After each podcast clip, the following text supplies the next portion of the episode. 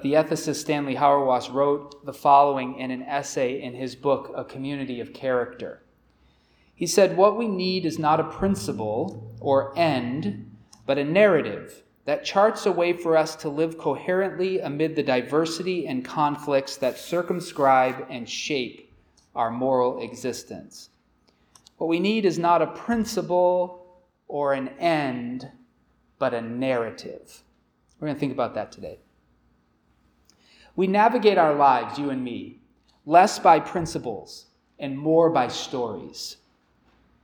Maybe to put the matter a bit more accurately, the meaning of the principles that guide our lives are embedded in the stories we tell about ourselves. So when I was a child, I was told that DC's Superman fought for truth, justice, can you finish it? And the American way. Well, what is truth? What is justice? And what exactly is the American way? Now, you could look all those terms up in a dictionary, I suppose, or Google them and find articles. But you probably would find those sources less helpful than, than actually sitting down and reading the comic books and figuring out what those terms meant for Superman and how he determined to live them out. Each of us has a canon of stories that help us to navigate the world. Some of those stories come from our own experiences, some come from people close to us, our family, our friends. Some come from our culture and our community, and some come from study.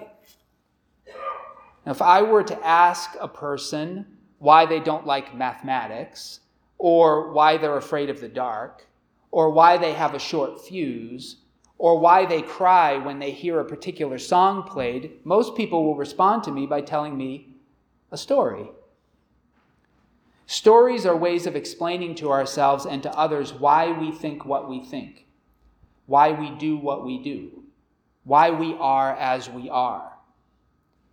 And even more than that, stories are the way that we engage with the future. A lot of this is maybe subconscious, but it's true nonetheless. When we're confronted with a new situation, we quickly draw on our memories of previous experiences in order to decide how to meet this new challenge. And those memories are stored in our consciousness in the form of stories. And as helpful as stories are in providing us a type of stability in the world, and as useful as they are in assisting us to find our feet in unfamiliar circumstances, stories can also be prisons. And this was the case for King Saul. The story that made Saul king also dictated the narrative of his kingship. Near the end of Samuel's time of leading the people of Israel, Israel was anxious to change the script. They did not like the story they had been living. They wanted to change stories. Up until that point in their history, they had been led by intermittent leaders chosen by God. And those leaders were rarely, if ever, national leaders. They were mostly local leaders. And none of them had ever unified the country and provided a season of peace and security for all. In short, the story out of which and into which Israel had been living, it was not working for them. It was not giving them the life they wanted. So they wanted a new story so they started shopping around for better stories out of which and into which to live. And eventually they found one. And it was pretty easy to find. It was a common one in the ancient Near East at the time. We find Israel's summary of the story they wanted in 1 Samuel chapter 8 verses 19 to 20.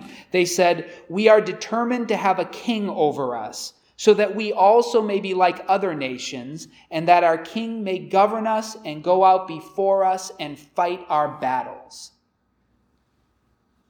The story Israel wanted to live out of and into was one of conquering and conquest. They noticed that the enemies that kept defeating them all had something in common.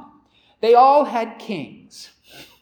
That is, they had a unified, stable form of government that allowed the whole nation to be united in a common end and unified in a common defense. And Israel wanted to be done with the story of judges and embraced that story, the stories of kings, the story of unified nations under one stable, never ending governmental structure. Now, Samuel tried to warn them of the entire story of kings and the cost at which that kind of unity is to be purchased. In 1 Samuel chapter 8 verses 11 to 18, Samuel told the story in this way. He said, "These will be the ways of the king who will reign over you. He will take your sons and appoint them to his chariots and to be his horsemen and to run before his chariots. And he will appoint for himself commanders of thousands and commanders of fifties, and some to plow his ground and some to reap his harvest and to make his implements of war and the equipment of his chariots. He'll take your daughters to be perfumers and cooks and bakers. He'll take the best of your fields and vineyards and olive orchards and give them to his courtiers. He'll take one tenth of your grain and of your vineyards and give it to his officers and his courtiers courtiers. He will take your male and female slaves and the best of your cattle and donkeys and put them to his work. He'll take one tenth of your flocks, and you shall be his slaves. And in that day you will cry out because of your king, whom you have chosen for yourselves. But the Lord will not answer you in that day. But despite that warning, Israel was certain that that was the story they wanted to live out of and into. So God gave them a king. In the passage we're considering today, we see that Saul lived into that story quite well. He was exactly what they said they wanted. Saul's reign was a lived out story of one battle after another. They wanted someone to lead them in battle, and he went to war constantly, which is exactly what they wanted. The text tells us that Saul fought against Moab, Ammon, Edom, Zobah, the Philistines, and the Amalekites. Saul's was a life and a story of war. Why? Well, that's why they wanted a king, so they could live into that story. So, in this way, Saul, as I said, was precisely what they were looking for. He was the embodiment of the story they had chosen to celebrate one of conquest and of conquering. And that story shaped more than Saul, it shaped the entire culture of Israel. 1 Samuel chapter 14 verse 52 says there was hard fighting against the Philistines all the days of Saul and when Saul saw any strong or valiant warrior he took him into his service. The stories embraced by cultures and communities determine how gifts and graces are used in different places. In our culture, people who are tall and athletic, if you've ever been tall and mildly athletic, what's the first question people ask you? Do you play basketball? Do you play sports? Right? They ask you. They're expected to play sports. People who are good with numbers and abstract reasoning are expected to pursue the sciences. People who are creative and inventive are encouraged to pursue the arts or to become entrepreneurs. People who are good with their hands and good at problem solving are encouraged to be tradespeople. Well, in Saul's day, any strong or valiant man was expected to join the military. Why? Because this is who Israel was. This is the story that shaped them a story of wars and warriors. And every child born in Israel in those days was scripted into its plot line. Every narrative has its figurehead, its banner carrier, its quintessential characters who embody the best and worst of what a society wishes to produce. Prior to the days of Saul, the hero in Israel, the highest person to aspire to be had been one who walked with God. That had been said of Enoch, who avoided death because of it. Noah, who also avoided death because of it. Abraham, Moses, and most recently Samuel. All these were called ones who walked with God. They were the heroes of the old story, those who walked with God. But Israel had changed the script. Now, in the new story they were telling, the warrior king was the hero. And in changing stories, Israel had changed both her culture and her future forever. This change of script is part of what made Jesus so hard to recognize for the people of Israel in his day. The idea of the Messiah, of the anointed king who was to come for the average Israelite, was shaped by the narrative chosen by Israel in the days of Saul. The Messiah was to be a violent, conquering figure who was expected to overthrow Israel's enemies, subjugate the nations, and usher in a season of theological, political, and military dominance for the people of God. That popular idea of the Messiah was scripted by the people of Israel nearly a thousand years before the birth of Jesus. We read it earlier, and here it is again in its first form. We are determined to have a king over us, so that we also may be like other nations, and that our king may govern us and go out before us and fight our battles. Even Christians today still struggle to liberate Jesus from the story Israel told about kings 3,000 years ago. That was Israel's story, but it was not God's story. And so when God came to us in the flesh of Jesus, he didn't conform to the pattern of Saul, and that was a problem for his contemporaries.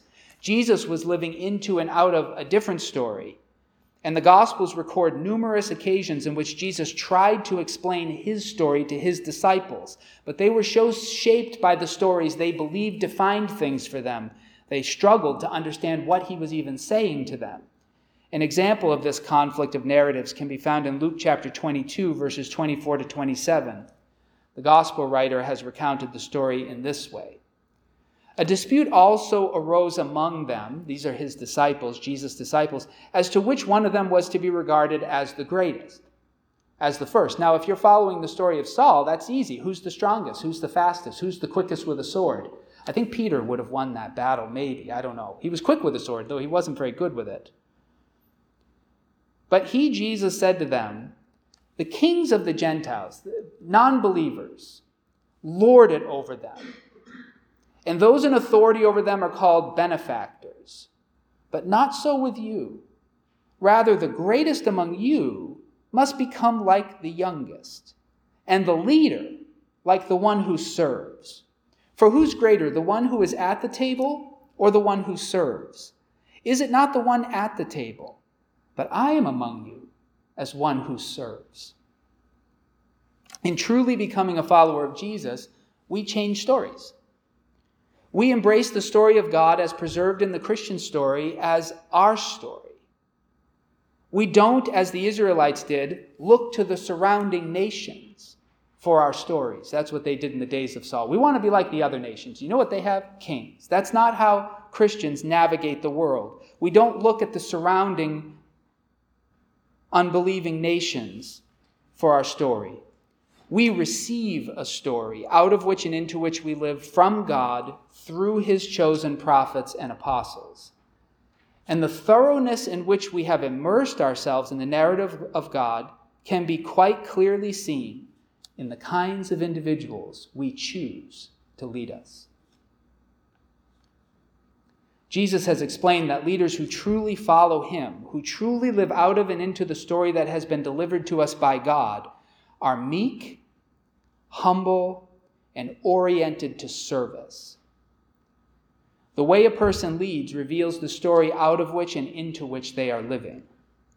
And the leader a community chooses, the leader's communities praise and celebrate and follow, reveal the story out of which that community is living. Leaders both shape and are shaped by the communities they serve. They are mirrors and makers of each other. In Saul's day, Israel wanted a warrior king to lead them in victory in battle. That's what they wanted. And Saul embodied that story throughout his life. But the prophets of Israel have not celebrated Saul, nor have they celebrated Israel in his day. He successfully lived out the story they gave him to live out, and all the while, he and Israel wandered further and further from God. Now, David, too, who's coming soon in 1 Samuel, he also was a warrior king. In that way, in choosing David, God did not force Israel to forsake the story they had scripted in the final days of Samuel's leadership. They had chosen who they wanted, and God was not going to force them to change the story.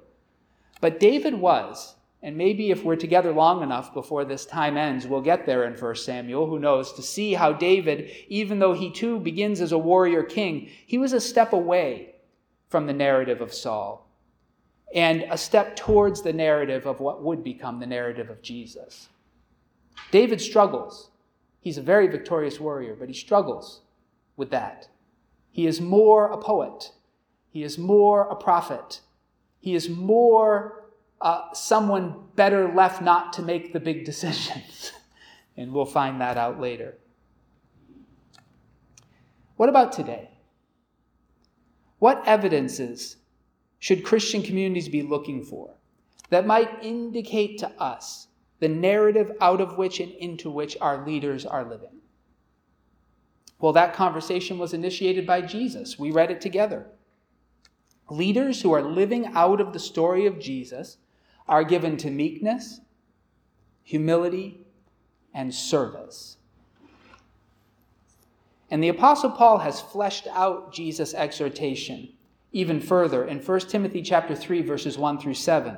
This is what Paul wrote to young Timothy who was uh, leading of a sort the churches in Ephesus at the time. The saying is sure, whoever aspires to the office of bishop desires a noble task. Now, a bishop must be above reproach, married only once, temperate, sensible, respectable, hospitable, an apt teacher, not a drunkard, not violent, but gentle, not quarrelsome, and not a lover of money. He must manage his own household well, keeping his children submissive and respectful in every way. For if someone does not know how to manage his own household, how can he take care of God's church? He must not be a recent convert, or he may be puffed up with conceit and fall into the condemnation of the devil. Moreover, he must be well thought of by outsiders, so that he may not fall into disgrace and the snare of the devil. Deacons likewise must be serious, not double tongued, not indulging in much wine, not greedy for money. They must hold fast to the mystery of the faith with a clear conscience, and let them first be tested. Then, if they prove themselves blameless, let them serve as deacons. Women likewise must be serious, not slanderers, but temperate, faithful in all things. Let deacons be married only once, and let them man- manage their children and their households well. For those who serve well as deacons gain a good standing for themselves and great boldness in the faith that is in Christ Jesus. You and I, I think today, often think of bishops and deacons as ordained positions controlled by a hierarchical church government. But those structures did not exist in first century Christianity, so they're not in play in these verses. Bishops were simply elders. It's the word presbyteros in Greek. It just means elder. It literally means old person, is what it means. But uh, it, elders and deacon means servant. So elders and deacons were simply church servants.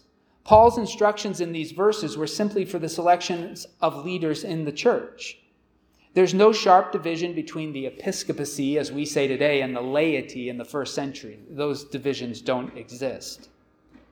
All believers were priests, and there were some given formal responsibilities within the Christian communities, and they had names. They were called elders and deacons. And Paul's advices in these verses should not be a surprise to us. When we read those verses, we shouldn't go, oh, wow, that's the standard. I mean, that should be so common sense to us. They're in harmony completely with the teachings of Jesus in the Gospels.